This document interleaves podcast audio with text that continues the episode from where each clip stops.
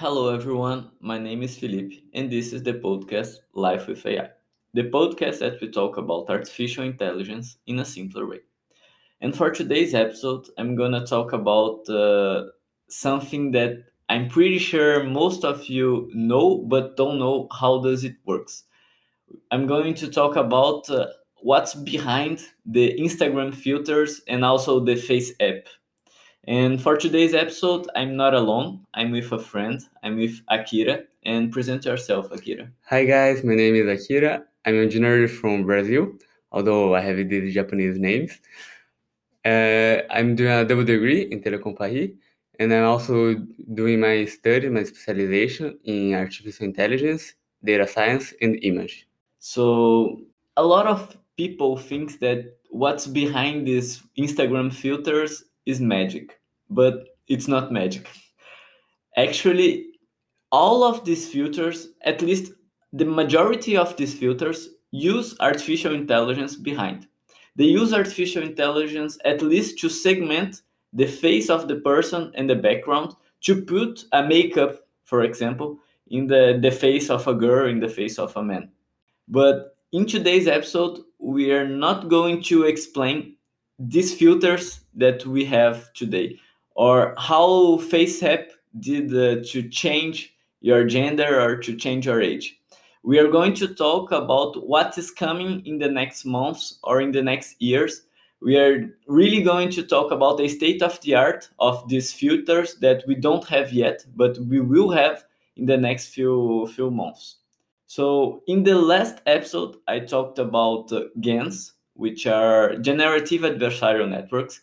And you can be sure that the next generation of Instagram filters will use this kind of network to generate the filters.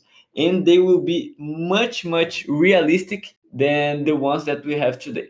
And what will be the goal here? The goal will be that you will not know that the person is using a filter.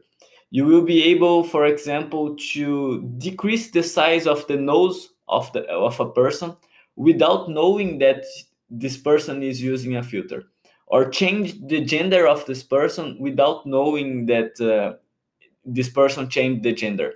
So it will be something very realistic. And how we will do it? As i said we will use a generative adversarial network but the architecture of this network is a little bit different than i explained it to you in the last episode there is a just a little different that changes everything. Why? Because GANs used noise to generate people. Using the noise, we will create a latent space, and with this latent space, we will create the image. And the latent space, for those who listen the the embedding episode, the latent space is nothing more than an embedding, which is a low dimensional space. And with this low dimensional space, we can modify some attributes that we want in the image. And the name of the, the GAN that used this architecture is the StyleGAN. And the goal is really to change the style of the image. With this GAN, we can do an operation that is very cool, which is the style mixing. By combining the latent space of two different images, we are able to create a new person that doesn't exist but it's based on two different people. So imagine that you have Brad Pitt and Angelina Jolie, and you have the latent space that generates Brad Pitt and Angelina Jolie. You can do a mix between them two latent space, and with this new latent space, you create another person that does not exist but is based on Brad Pitt and Angelina Jolie. And you can do 80% Brad Pitt and 20% Angelina Jolie or 50% both. You can do whatever you want. And you can do also in a, a photo of you, you can do you and your father, you and your mother, you and your sister, you and Brad Pitt, you and Angelina Jolie. So you will be able to do a lot of cool things in the future this is not online yet, you cannot do it yet, but in the future you will be able to do it probably on Instagram. And now Akira will talk about another cool thing that we can do with another network. It's very interesting to mix two people, to mix two different style, but our dream is to change a specific attribute of someone. For instance, I want to change only the nose of a person. I want to change only the smile. So to do this, we the idea is that in the latent space we can change some attributes. Is it's as if all images were in a map, and in this map there was a direction related to a attribute. For instance, if all images in the right of this map they are old people, and all people in the left of this map they are more young people. So with this idea in mind, people created the interface GAN, who wants to find directions in the latent space to change a specific attribute. So the idea is always this binary problem. You have young or old people. You have people with black hair and people without black hair. You have people with short hair or without short hair. And by finding this this binary problem, we can create a line in this map saying everyone above this line is one category, everyone under this line is from the another category. And the idea is the further you are from this line we draw in the map, the more intense will be the characteristic related to this line. For instance, the the more in the right you are, the older you will be. Due to the distance to this line you are separate or problem. So the idea of the algorithm is to find these directions, and with these directions we can we can change in an image the specific attribute without the needing of mixing two different styles. However, we have a problem here. The problem is we want to change only a single attribute, but we might change a lot of other attributes at the same time. There might be at least two reasons for that. The first one is that some attributes, they are naturally correlated. For instance, when you are going to smile, our, our cheeks are going to change also. It's impossible to smile without changing our cheeks. So it's expected, and we want these kind of changes we want these two changes at the same time because it would be very unnatural for someone to smile without changing their cheeks, the position of their cheeks. However, another reason to these entangled attributes is that maybe in your in your training data set there was a really huge correlation and our model thought this correlation was natural. For instance, uh, a very a very notable example we have using this network is that people who are using eye, eyeglasses they look much more older. At the same time people who are older they also tend to have more eyeglasses. So the idea is that the model thought okay everyone who is going to look older is also going to have an eyeglasses. But it isn't necessarily something we want to do Another example is people who are older, they tend to be more male. If your data set has a lot of old male people, so the data set, the model starts to think, ah, okay, so everyone who is old is also male. And this kind of correlation we definitely don't want to have in your in your direction, in our changing specific attribute. We want to change only a single attribute and every every natural correlated attribute together. And that's an example of bias because of our data set. And now I'm going to give another example of something that we will be able to do in the future and that have a big, big bias, which is much more problematic than this one uh, told by Akira. In the near future, I think we will be able to give a score for a person. And how we will do it?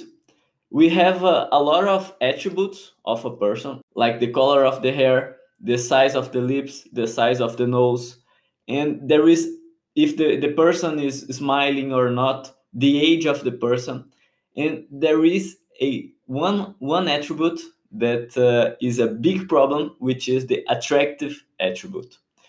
There is a network saying that you are an attractive person or not. And during some studies, the researchers found that this network, for this attribute, the network was being racist. They realized that when we put black people to the network to give the attributes, to give the scores for the attributes, the black people was having lower scores for the attractive attribute. And a researcher did a study by giving for the network a photo of all the players of a soccer team in Germany. And it realized that for the black players, the attractive score were much lower from the by comparing to the white players.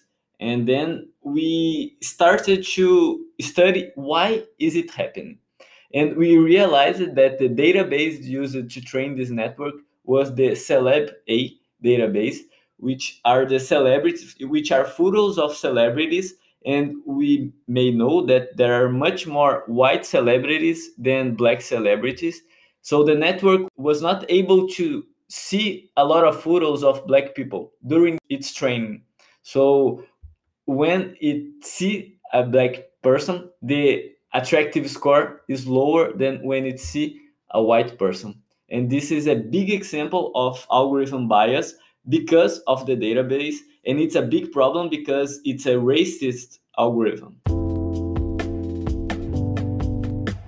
And do you have something more to complement to the episode, Akira?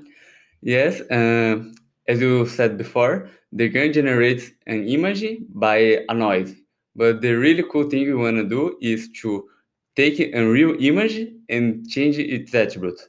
In order to do that, people created the. A lot of people are trying to create models to do this inversion, that is, to transform a real image to the image in the latent space. And in the latent space, we can change the attributes. Yeah, that's true. And it's much more cool to do operations in real people than to do it in people that does not exist.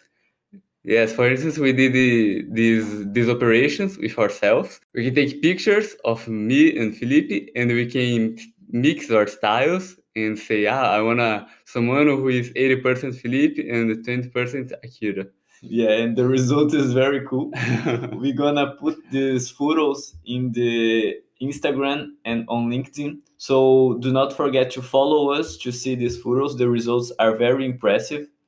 But we said a lot of cool things here, but not everything is are flowers. These networks they have some problem, and now we are going to say some flaws of these networks. One flaw that we realized is that when you put an image with a noisy background, which means, for instance, a lot of buildings behind you, the network have some trouble to recreate your image to do the inversion of yourself, which means that it has some problems to create the latent space that generates you.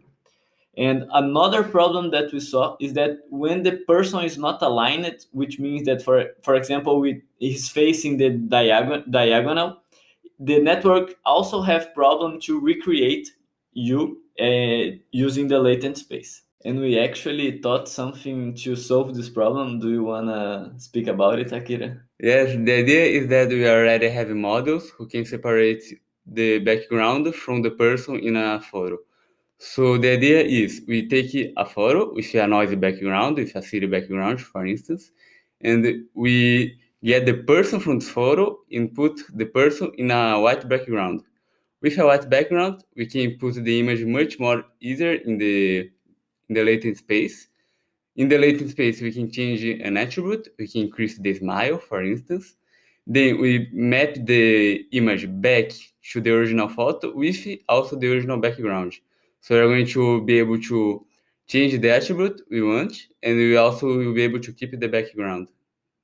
Yeah, and maybe someone already did it or no one did it. And maybe this will be the game changing to put it as an Instagram filter. We don't know. But what we know is that this is coming in the next months, in the next years, and we will be able to do it. We will be able to mix ourselves with other people. We will be able to change our attributes without changing any other thing. I think that this problem of correlated attributes are trying they are trying to solve this problem right now there are some new networks that try to solve this problem so keep in mind that this will come in the near future and if you would like to see the results of these networks go to the instagram or to the linkedin and there will be some photos of the results of ourselves Yes. by doing a mix between ourselves because this was a project that we did uh, in telecom and actually did much more than the teacher X asked us because we thought that it was really really cool to understand how it works and to use these networks in practice so we will have the results that we we had the results of the good images that we generated and also the the flaws of the network to understand what are the problems and what does the network generate when it is a problem. And i hope you enjoyed the episode. And if you prefer this kind of episode that i'm with a friend with a kid, or with another friend uh, do not hesitate to tell me so i can invite more people or invite akira more times if you like him and so I hope you liked the episode. And until next Thursday, guys.